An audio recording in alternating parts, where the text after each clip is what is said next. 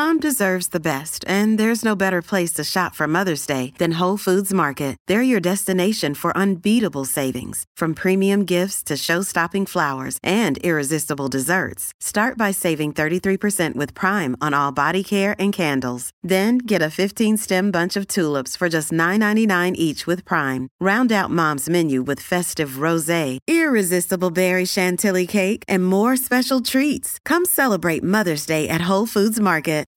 Why is it that with sparkling water, I'm always playing guessing games with what flavor I'm drinking? Is it citrus? Is it aluminum can flavored? Mm, not sure. Sparkling ice, though, they really mean flavor. Like in your face flavor. Orange mango, black raspberry. Don't even get me started on the strawberry lemonade. Kiwi strawberry slid right into my taste buds DMs last night and let them know who's boss. No subtleties there, and no sugar either. But it does have vitamins and antioxidants. Find sparkling ice at a major grocery store or club retailer near you. Sparkling ice. Anything but subtle. Tales from the Break Room is a viewer submission show. If you want your story to be narrated on the show, share it with us at eeriecast.com/submit. And if you've got a moment, please leave Tales from the Break Room a rating and review on Spotify and Apple Podcasts. Thank you. Hi, welcome to Dead and Roasted. What can I get you? Lately, when I've been driving to work at night, I swear I keep seeing this strange silhouette of a girl on the side of the road. And now I've stopped seeing her on the road, because now I swear she's in the passenger seat. I can only see her indirectly. If I turn to look, there's nothing there but my three month old bag of Burger King that is stinking up the car. Anyway, welcome back to the break room, friends. And while I'm dealing with my Burger King ghost, enjoy these new, scary, and allegedly true work stories. My friend, Booze and Boos, joins us today to read a couple of stories. Be sure to subscribe to his channel on YouTube if you want to hear more of his voice. That's booze as in the drink, and boos as in what might happen if I finally see the ghost girl in the seat next to me. These are tales from the break room. Haunted Real Estate Building. From Violet. Just mere weeks before the world was plunged into the two year COVID lockdown blip, I started a new job at one of Australia's largest media companies. I was the receptionist. On my first day, I was shown around the very industrial, minimalist looking building. There were two floors, ground and first, both were very plain, very full of exposed brick, concrete, and piping. It was nice to look at, but it had a certain cold feeling about it. I put it down to being so different to the usual corporate buildings I've worked at. The receptionist I was taking over for began giving me the rundown of the job, how the doors and security passes worked, what to do and what to avoid, the usual new job spiel. First, she showed me the first floor where all the staff sat. It had roughly 150 desks, scattered about in a 4, 6, or 8 desk per pod kind of situation. There was a large kitchen that was made to look like a street cafe that graduated down into four split levels. They also had some reading nooks and game stations with couches. We took the back stairs, which again were of exposed brickwork, pipes, and concrete, the whole deal. One thing that stood out to me as particularly strange, and probably the source of the cold feeling, was the fact that the ceilings were really high, but the windows only started from about 1.8 meters up or so. Unless you were really tall or standing on something, you could not see out onto the street at all. So if it was a gloomy day outside, the lighting inside would be dim. When we made it to the ground floor, she showed me the back end of the building there were two long corridors which only lit up if someone activated the motion sensors. These were set up in strategic grids. If one grid was activated, the rest wouldn't be until someone went into it, so as to save power. There were some changing rooms and bathrooms, and a long block of meeting rooms down the middle of the two corridors. After she finished the ground floor tour, we circled back to the reception desk. To the left, there was a sliding glass door that took me to the first corridor, which opened from both sides if swiped with a security card. To the right was an elevator for wheelchair access, and beside it a staircase, which was enclosed with a glass balustrade. Directly in front of the reception desk was a couch for visitors to use, and behind it is a frosted glass panel. It was all pretty straightforward. Staff had to swipe in and out of every door, which made a beep to alert whoever was on the other side so they wouldn't be smacked by a swinging door. This included the one at the top of the stairs and inside the elevator, and the front and back entrances to the building. Weeks went by without incident. I slowly got to know the staff and building and ignored the ever present cold feeling. Fast forward to March 2020, the world went into lockdown. Everyone was advised to work from home, and that included me. However, our company had acquired a new building a year prior to the COVID news, and as luck had it, the keys were ready to hand over to us in June, and our tenancy was up after that. So, my job as the receptionist was to go to the office and start packing everything up ready for the move. This meant going in alone due to strict work from home orders from our government. So, I packed my Bluetooth speaker, snacks, lunch, candy, everything to get a girl by in a creepy building and headed to work. Luckily for me, I didn't need to be there every day, so I picked and chose when to go in, usually when the weather was sunny, which made the building much less creepy. The first few days I did this routine, nothing out of the ordinary happened. The coldness was there, but nothing I couldn't handle. I kept busy whilst singing along to my music really loudly, and obsessively checking that both doors into the building were still locked every time I walked past. I should mention here that the swipe access had been disabled for everyone aside from me and one IT guy who didn't come into the office as he was immunocompromised and preferred to stay isolated at home. So, around the third or fourth week of me going in solo, I had some administrative stuff to do, so I parked myself at the reception desk and plugged in the speaker there. Then I got to work. By around mid morning, the sensor light off to my left behind the frosted sliding door came on. Promptly after that, a silhouette of what looked to be a person casually walked by. My entire body froze. No one had access to be in the building. My first thought was that another staff member had come in and IT forgot to tell me. I emailed them and asked, I received a prompt message that no one else had gained access on their swipe pass records for the day. Like any normal person, I got up, swiped in, and called out to see who was there. No one replied, and the lights went off. I put it down to glitches and shadows. Nothing else happened that day. The next time I was in, something else happened. I sat at the reception desk, and I got to work. A few hours into the shift, the lights came on again, but no shadow. This time, the meeting room behind the reception couch lit up. Again, no one was in the building with me. I confirmed it with IT once more. I sucked in a deep breath.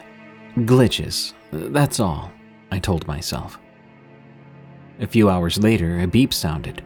The beep that alerts you to a security panel being swiped. The door above me at the top of the stairs opened. My heart lurched. Following my usual drill, I emailed IT and again they confirmed that no one was in here with me. This time, I mustered up the courage to go on the search for the mystery person or thing. I took my pass, hauled myself up the stairs, and swiped in just as the door that had opened seconds ago sealed shut. Once inside, I looked around. To the left, the lights were still off, meaning the sensor hadn't been tripped. The ones to the right were on, though. I logically went in that direction. The light trail wrapped around to the kitchen, which was off, but the lighting leading to the back stairs was on. I followed it down, and as I suspected, it was the downstairs corridor all the way through to the frosted door I could see from my reception desk. Whatever, or whoever it was, seemed to be walking the same path regularly, almost like someone who would go to work, stop at the kitchen for a coffee, head downstairs, and then to reception. This went on every time I was there, and I suspect that it happened regularly, even when other staff were there. However, due to the constant flow of foot traffic and lights coming on and off, and passes being swiped, no one would have noticed. I never found out who was there before us, nor what the building's history was. But I have heard that Melbourne in general has a load of interesting old buildings with some very interesting history. Small Town Gas Station by Optimistic Avocado. I used to work at a small neighborhood gas station. I was working an opening shift at 6 a.m. with my best friend and my coworker. We were doing our normal stuff. As the sun came up, I went to get some ice from the back.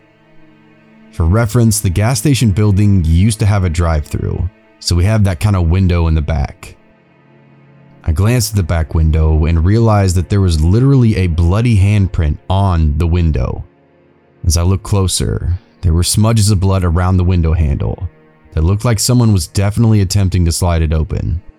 We were really freaked out, so we went to look around other potential entrances around the building. I looked at the window in the front and noticed that the dried blood on the hole where we take the money for gas from outside looked like someone was trying to stick their hand in to try to get something inside. I keep looking around and there was also dried blood on the front door handles, plus some spatters on the glass like someone was pounding on it. My friend and I were both freaking out at this point. Luckily, I had access to the security cameras, and I checked them for any motion during the night. At 5 a.m., there was a motion capture, and we watched as a man with his arms covered in blood walked around the store trying to get inside. The freakiest thing was, usually the store is open at 5 a.m., but it happened to be a Sunday, so we opened at 6. Really dodged a bullet there. There was police lights in the distance on the cameras, so we called the sheriff. He showed up pretty quickly, watched the security footage for himself, and then confirmed it was the guy they picked up just a bit after 5:30 a.m. Definitely the craziest thing that's ever happened to me in three and a half years of working at that gas station. This episode is sponsored by June's Journey. What is horror to you? Monsters? Murder? Mystery? Well, if human monsters are your thing, June's Journey is the game for you, albeit in a more light-hearted tone. June's Journey is a hidden object game with a thrilling murder mystery set in the roaring 20s. You play as June on the hunt for your sister's murderer. Discover clues through exciting hidden object scenes with beautiful and atmospheric illustrations and music. Victory brings you closer to new plot points and suspenseful answers. When not hunting for clues, you can customize your own luxurious estate island with gardens, buildings, and decor. Or chat and play with or against other players too, in the Detective Club, where you could even put your skills to the test in the Detective League. June's Journey is both relaxing and fun to play. With my busy schedule, I find it's the perfect game to pick up and play whenever I've got a free moment. It doesn't demand too much time, and it's pretty satisfying solving puzzles quickly and unlocking new clues. Can you crack the case? Download June's Journey for free today on iOS and Android. Another day is here, and you're ready for it. What to wear? Check. Breakfast, lunch, and dinner? Check. Planning for what's next and how to save for it? That's where Bank of America can help. For your financial to-dos, Bank of America has experts ready to help get you closer to your goals. Get started at one of our local financial centers or 24-7 in our mobile banking app. Find a location near you at bankofamerica.com slash talk to us. What would you like the power to do? Mobile banking requires downloading the app and is only available for select devices. Message and data rates may apply. Bank of America and a member FDIC. Mima's photograph from Andrew. On the third floor of one of the largest buildings on my college campus, there's a computer lab that hides a strange photograph. If you head over to the very back, along the right wall, carefully step onto the desk situated against the corner, and look up, you can just make out the bezel of a picture frame, aligned with a block only a few feet away from the ceiling. If you're feeling brave, you can climb up even further onto the ledge running along the wall and if you stretch yourself out and stand on the tips of your toes, you can reach said picture frame. When you grab it, which I really don't recommend you do, and make your way down, you'll find the black and white image of a cute girl, no more than 20 years of age, smiling at you, captioned with a simple message Rest in peace, Mima. Here's my story about that bizarre memorial. I was a student and employee there. They hired second year IT students for entry level positions. At the time, it was the end of the summer, one of the last days before our shifts switched from full time to part time nights. My coworkers and I were relaxing in the aforementioned room. It was our favorite, one that was nicely air conditioned and far enough away from IT services to be secure in the knowledge that we wouldn't run into our bosses. It even had a workable projector to boot.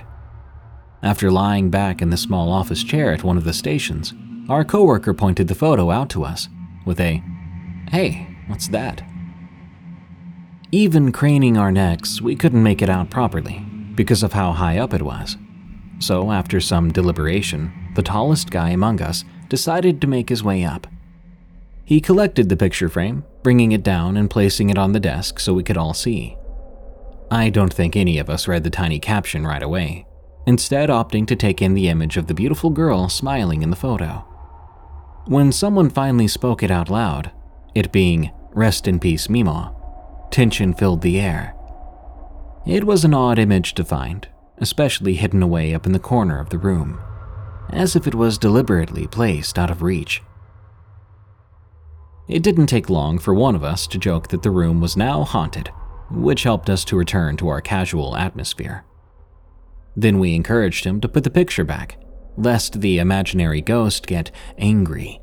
And he did, though he couldn't be bothered to climb up once more.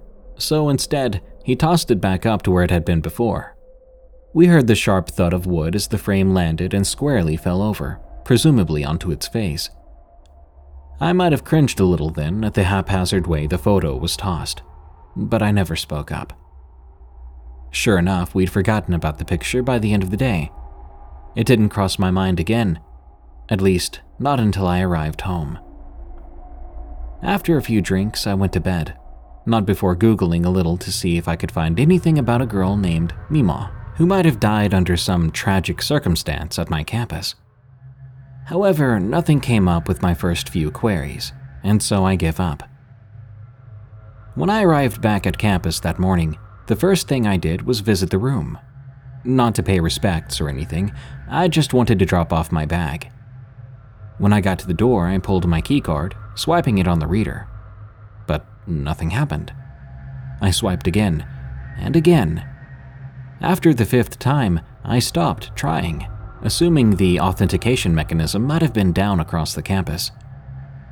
That theory proved wrong only a minute later as I headed into the office where we had our work items assigned. Both my card and other readers were functioning, and yet the one laboratory did not want to open up. This became all the more relevant a few hours later when my coworkers and I made our way up to the room to take our lunch break. They swiped, and they too were rejected. Each of us ended up trying, only to determine the reader was simply broken. I remember us opting to go and find another room to eat in, though we lamented the fact that we couldn't use our preferred one. It was curious to me, though. My mind kept trying to draw coincidental lines between our discovery of that photograph and the door locking. Obviously, there was nothing going on, but for some reason I couldn't shake the feeling that our interaction with that picture might have contributed. Over time, however, I forgot about her. My friends and I had moved on to a new room, one that was arguably superior because the lab featured Windows machines over iMacs, and we more or less stopped mentioning the old lab. I do remember one instance where I asked my coworkers if any of them had found anything online about Mima but it seemed I was the only one with enough curiosity to even bother researching her. When my work transitioned to part time shifts at the start of September, I was not looking forward to it whatsoever. I was now spending even more time on campus. My eight hour course time of the new semester, followed by a two hour break, then a four hour night shift starting at 5 p.m. This led me to being there all day. During these shifts, one other person served with me, I got along with him very well, and so it really wasn't too bad. The first few weeks went by fine. Lots of asset replacement, pushing our tiny trolleys around campus and ripping out old computers and monitors at the end of their warranty periods, then bringing in their replacements. It was all pretty uneventful work, up until the evening right near the end of September, where we got assigned a ticket in our old favorite place, Mima's room. The ticket which was a PDF, only contained the boring room number. But it was the lab. We both laughed when we saw it, obviously opting to do that ticket first. The work seemed trivial. A handful of computers showing offline needed to be assessed. We worked our way to the building and headed upstairs, first checking the nearby printer to make sure it was functional. Then I swiped my car on the door. Lo and behold, nothing. My coworker tried too. It was just as broken as it was before. It seemed facilities still hadn't fixed it. Of course, card readers weren't the only way to access the room. Though it was a hassle, we could go over to security and sign out the massive two pound contractor keyring. And that's just what we did. We opted to finish up our other tickets first, and so when we arrived at the lab with the security keys, it was near dark outside. It took us a few minutes, but we eventually found the right family of keys to fit in the lock, then the specific one to open the door. It swung open with a creak, and what we were greeted with was bizarre. The motion activated lights had failed almost completely. Only the fluorescent panel directly above our heads lit up. It quickly became obvious why lab computers were showing offline. Ethernet and power cords were strewn about the room, at first, it seemed random, cables thrown about in disarray. But as I stared on, it looked to be more purposeful, almost like a barrier. As we exchanged bewilderment, I focused. Two thirds of the way into the room, cables were woven together to create some sort of guard, dividing the rest of the space no more than two feet high. Quickly, he suggested we call security. I nodded it was bizarre, though. It wasn't like the lab had been robbed. Whoever had made a mess of the room did it in a particular, intricate manner. It must have taken hours. As he took out his phone, I tried using the panel on the wall to override the motion sensor. It didn't work. The lights refused to activate. As I pressed each switch, I became aware of someone else in the room. It was hard to notice with the noise we were making. I don't think he heard it at all. I ushered my partner to be quiet, and when he was, we both picked up on it. It was a girl, crying, very quietly. It was at the back of the lab, beyond the messy blockade of wires. The light from the strip above us couldn't reach that area, though, and so we could not see her. Before I could say anything, he shouted hello, asking who was there. Then, with the line to security waiting to be picked up, he turned on his phone flashlight, shining it in the direction the sobbing was coming from. We both were terrified.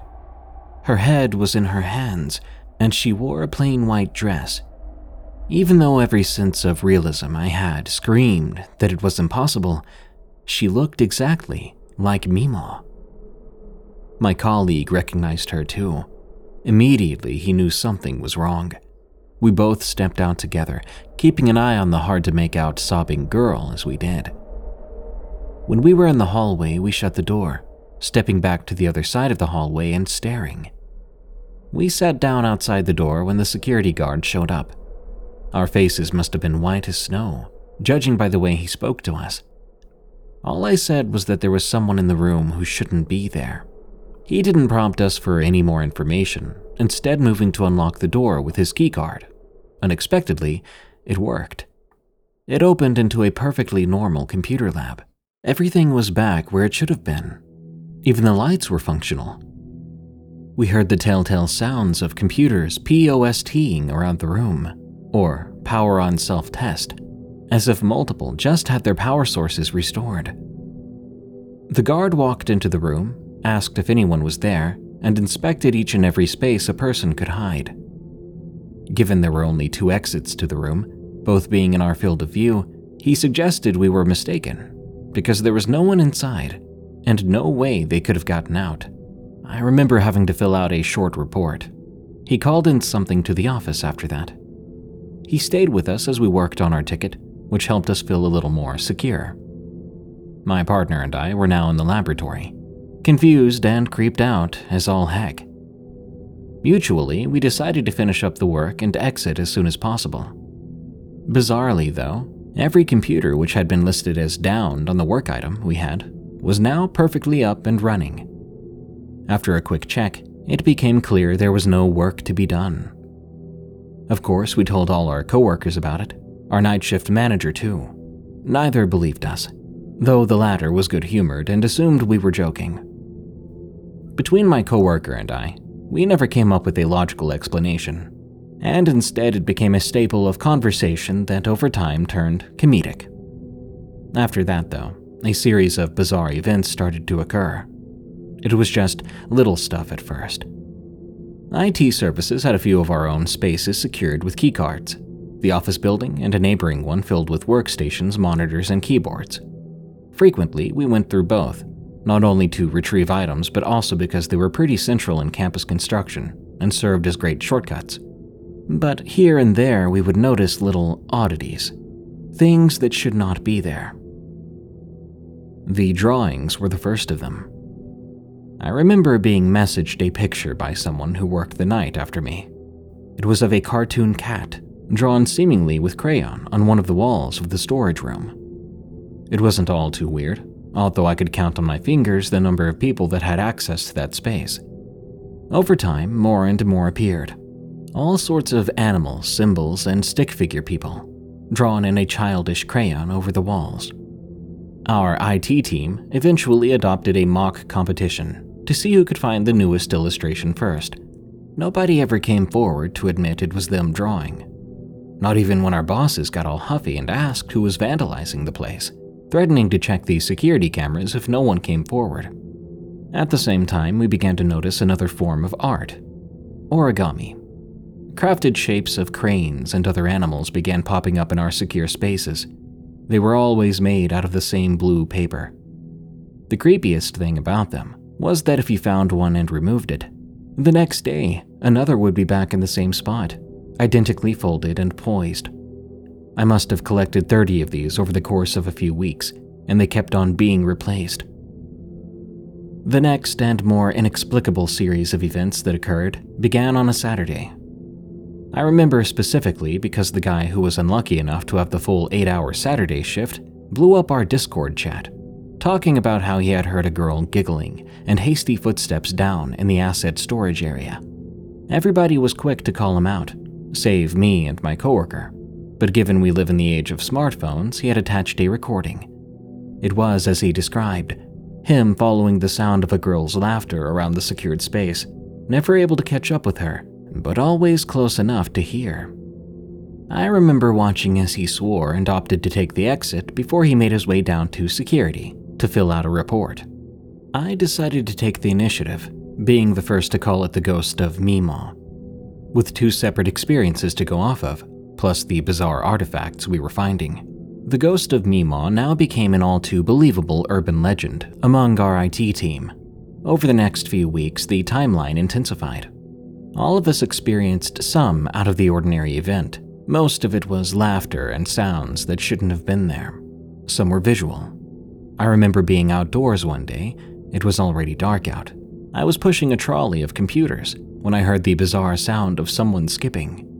I turned to my left and watched a slim girl dressed in white skipping by me and past the corner of a building, humming to herself. Naturally, I followed, prepping my phone to record her. But when I turned the corner into a wide open stretch of campus with practically zero places to hide, she had completely vanished. The creepiest experience must have been one that four of us saw all together. This was the week leading up to Christmas, and while every student and the majority of staff were on break, we had the opportunity to return to full time hours for the five days. Me and three others had signed up. At that point, Mima seemed more like a novelty than anything dangerous, and so it wasn't a deterrent to work, especially considering how much we needed money around the holidays. That interpretation quickly changed, though. We were in a building on the north side of campus. After spending the better part of the day wheeling trolleys full of brand new desktops and monitors up to the building, we had begun installing them. We'd finished one room and were on to the second, which was directly beside it in the hall. As we worked, we began to hear loud crashing sounds from the completed room. Obviously, I got up to see, since we were among the only people on campus. Just as I was about to duck into the room to see what was going on, a desktop came flying by the door, narrowly missing me It crashed against the wall with an ear shattering thud, its side panel coming off and a few of the internals spilling out onto the floor. At that point, the rest of my team came in and saw the PC in pieces. We entered the room, only to find the majority of the lab machines in similar states, damaged and strewn about. It seemed impossible. These were public classrooms, and so each station was secured to a cage built into a desk with a padlock. There was simply no way the amount of damage could have occurred, let alone in that short of a time. Nobody was in the room when we filed in, but as if to tease us, the other entrance swung away. We heard footsteps and the telltale giggling of the ghost of, you guessed it, Mima. The fallout from that event was immense. Things were getting a little too corporeal for us. It was tense and uncomfortable.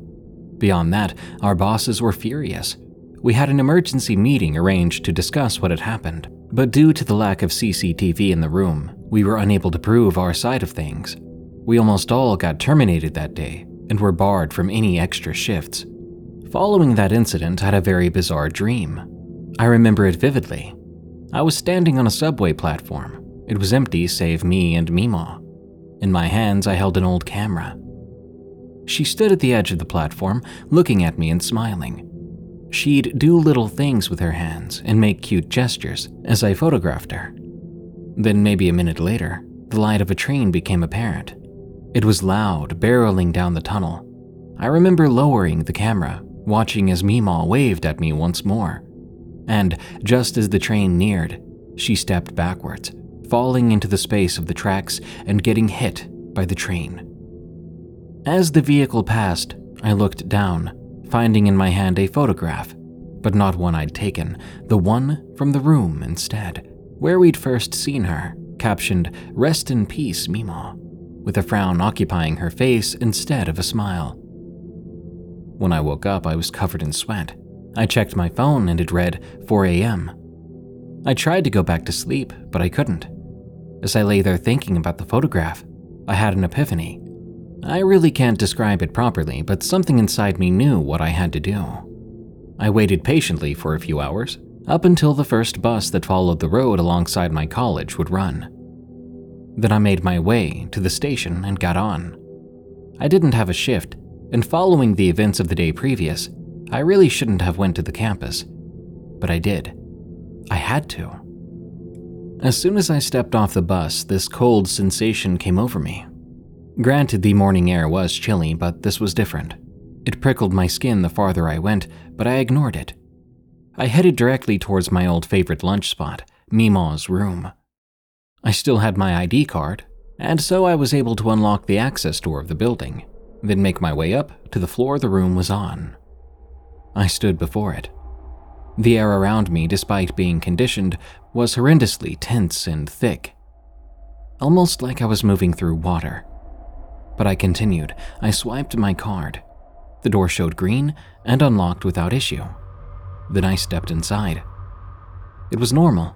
The lights came on fine, and I moved to the back of the room. As gracefully as I could, I moved, though every fiber of my being told me that there was something inside the room, something I couldn't see, watching me. But I kept going. I climbed up the desk, then onto the thin ledge that ran against the wall, and I reached up as far as I could, just barely managing to grab the edge of the frame. I pulled it down, the photo was different, just like my dream. Mima wore a soft frown, looking upset. The palpable sensation that someone was right behind me as I balanced on the ledge was nearly impossible to ignore, but I did manage to ignore it. As genuinely as I could, I blew the little bit of the dust off the photo, before whispering a quiet, Sorry, Mima. Then I strained myself as far as I could and carefully put the photograph back how it was before we'd ever touched it, face up, standing tall. As I let the frame go, the sensation of something behind me vanished. It was like a weight being lifted. Within seconds, everything about the room felt fine, natural, normal. I climbed down, looking once more back at where I put the photograph, before leaving and making my way out of the campus. When I arrived home, I vaguely remember collapsing into bed and sleeping well into the afternoon. Following that day, the ghost of Mima was never heard from again. The scribblings we had seen on the wall vanished, as did the cute origami figures. I never heard a giggle, or footsteps, or caught her in the corner of my eye on my night shifts. I never explained to my coworkers what I'd done either, and though we were all disappointed in the loss of the novelty, I think the relief we felt from knowing we'd never have to deal with her again was a fair trade. To this day, I don't know who Mima was, or why her photograph sat there, but I did visit it a few times after hours up until I left the college. And, believe it or not, her smile had returned. I suppose the photograph served as a memorial, or an ode, one that should never have been disrespected as it was. But I guess I'll never know for sure. The longest field goal ever attempted is 76 yards. The longest field goal ever missed? Also 76 yards. Why bring this up? Because knowing your limits matters, both when you're kicking a field goal and when you gamble. Betting more than you're comfortable with is like trying a 70 yard field goal, it probably won't go well. So set a limit when you gamble and stick to it. Want more helpful tips like this? Go to keepitfunohio.com for games, quizzes, and lots of ways to keep your gambling from getting out of hand. With Kizik hands free shoes, motion sounds something like this. Kizik helps you experience the magic of motion. With over 200 patents and easy on, easy off technology, you'll never have to touch your shoes again. There are hundreds of styles and colors, plus a squish like nothing you've ever felt. For a limited time, get a free pair of socks with your first order at kizik.com/socks. At Evernorth Health Services, we believe costs shouldn't get in the way of life-changing care, and we're doing everything in our power to make it possible. Behavioral health solutions that also keep your projections at their best? It's possible. Pharmacy benefits that benefit your bottom line? It's possible. Complex specialty care that cares about your ROI? It's possible. Because we're already doing it. All while saving businesses billions. That's Wonder made possible. Learn more at evernorth.com/wonder. Shadow in the Tree Line by Dig Bro. This might end up being a long story, but I want to be as detailed as possible. I work for my city's water department, and every day my job consists of repairing leaks or doing new installations for businesses and homes alike. There are two parts to our water department that keep everything running distribution, where I normally work, and production. Production deals with the chemical side of things. They chlorinate the water and do water sample checks. Production is also responsible for the upkeep of our water and well sites, and for our water storage facilities. Mowing grass is one of those responsibilities as well. Both parts of our department are extremely understaffed right now, so we sometimes give the production guys a hand with the grass when they need it. A couple of weeks ago, it was my turn, and here's where the weirdness begins. My city is in central Louisiana, with a population of about 45,000 people. We're surrounded by wooded area. No matter which way you travel, into or out of town, you're gonna see plenty of trees. As such, a lot of our well sites are located out in the boonies. Most of our city trucks are four wheel drive with mud grips because it's needed more often than not. I had four sites to cut that day. I headed out just before sunrise to the one at the end of a long dirt road, where if trouble strikes, your phone better be charged because no one is going to be able to hear you yell. And surprisingly enough, this isn't where my strange encounter took place. The sun was rising as I was approaching my first site, and on the road ahead of me stepped out a doe with two of her fawns. Excitedly, I hurried to snap a few pictures. To my surprise, the mama and her babies were not afraid of the loud rumbling diesel I was driving. The speckled fawns made their way across the path as the mom calmly watched me in the truck. Once the babies were safely across, she looked back the way she came and then joined her little ones in the tree line on the opposite side of the road. I breezed through my mowing, loaded the equipment back onto the trailer, and texted my mom the pictures of the deer as I headed back into town. My mom messaged me back saying, I've read that deer are an omen of good fortune. Looks like you're gonna have a great day. Be safe. I love you. And I did have a great day. I knocked out the two sites without issue and everything was going pretty smoothly. until I reached the gate of the last place I had to mow. McKeithen site is one of the biggest ones we have that's closest to town. It's about the size of a football field. It's not in the middle of nowhere, but it's on the outskirts of the city. There's normally plenty of traffic that travels on that road, so there's really no feeling of seclusion, even though it is surrounded by thick woods on three sides. I've cut this spot plenty of times, but that day just felt different. I pulled the truck through and hopped out of the gate to lock it behind me. Immediately, though, I felt like I needed to get back into my truck as quick as possible. I made my way down the driveway to park near the tower like I have so many times before. But after I parked and killed the truck, everything felt heavy. Everything felt silent. I don't know how long I sat until I was finally able to will myself to open up the door and get outside. Instantly, I felt eyes on me. The feeling was coming from the back right corner of the field outside of the fence, just inside the tree line where the palmetto bushes grow. Calmed my nerves and reminded myself that I was surrounded by an 8 foot inclimbable fence with a locked gate. Yeah, if someone had a gun, they could have shot me, but they weren't going to actually get to me. If the barbed wire at the top of the fence didn't get them, a face full of weed eater strings and blades would. I jumped on the zero turn and took off mowing, keeping my eye on the back corner during every pass. After about two hours, I had the entire front part mowed, and it was time to hit the back part by the creepy corner. I was about to head that way, but the mower blades wouldn't engage. Had to take the covers off, pull grass out of the belts, and then out from under the deck. I then greased the pulleys and had to do all sorts of troubleshooting. Finally got the blades going again, but the gas light came on.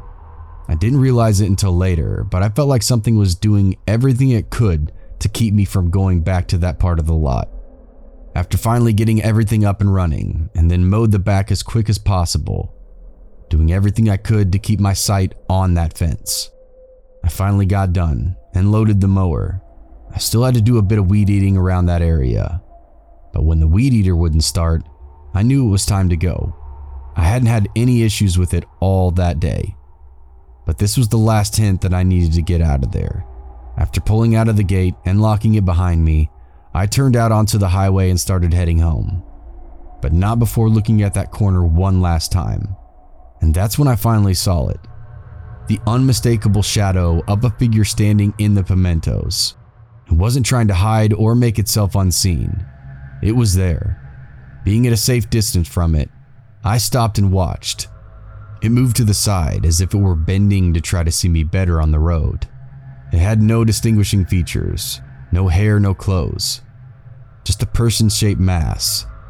I decided I had to get as far away as I could from there. And the thought I had been so close to it for so long and never saw it sent chills to my core. I called my mom later that night, told her what happened. She told me that she did some more reading about seeing the deer and learned that they are a sign of protection. And some people believe that a deer means that a higher power is watching over you. After my mom told me that, I couldn't help but think what if I had not seen that deer that morning? Would I have even seen that shadow? Would have been able to do something to me? Why did it choose to show itself to me? Is it something about me or is it tied to that part of the woods? My mom texted me even later that night. She was sitting out on her back steps in my old little hometown when she heard some rustling near her storage shed. She shone her light into the dark, and what stood there but a deer. A deer had never come into the backyard before, but that night, a large one stood tall staring back at my mom. She told me she felt like it was there, as if to say, It's okay, he's safe. Don't worry, we got him. Tales from the Break Room is a viewer submitted podcast featuring allegedly true scary stories that happened on the way to, on the way from, or at work. If you want your story to be narrated on the show, send it to us at eeriecast.com/submit. As of April 14th, we're paying 3 cents per word for stories that are approved and make it onto the show. Submission does not guarantee approval or payment. For a limited time only, PayPal only. Tales from the Break Room is an EerieCast network original podcast hosted by Darkness Prevails.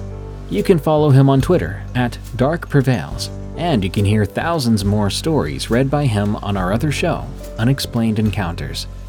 If you enjoyed this episode, please follow and rate Tales from the Break Room on Spotify and Apple Podcasts. You can also enjoy plenty more horror themed podcasts at eeriecast.com.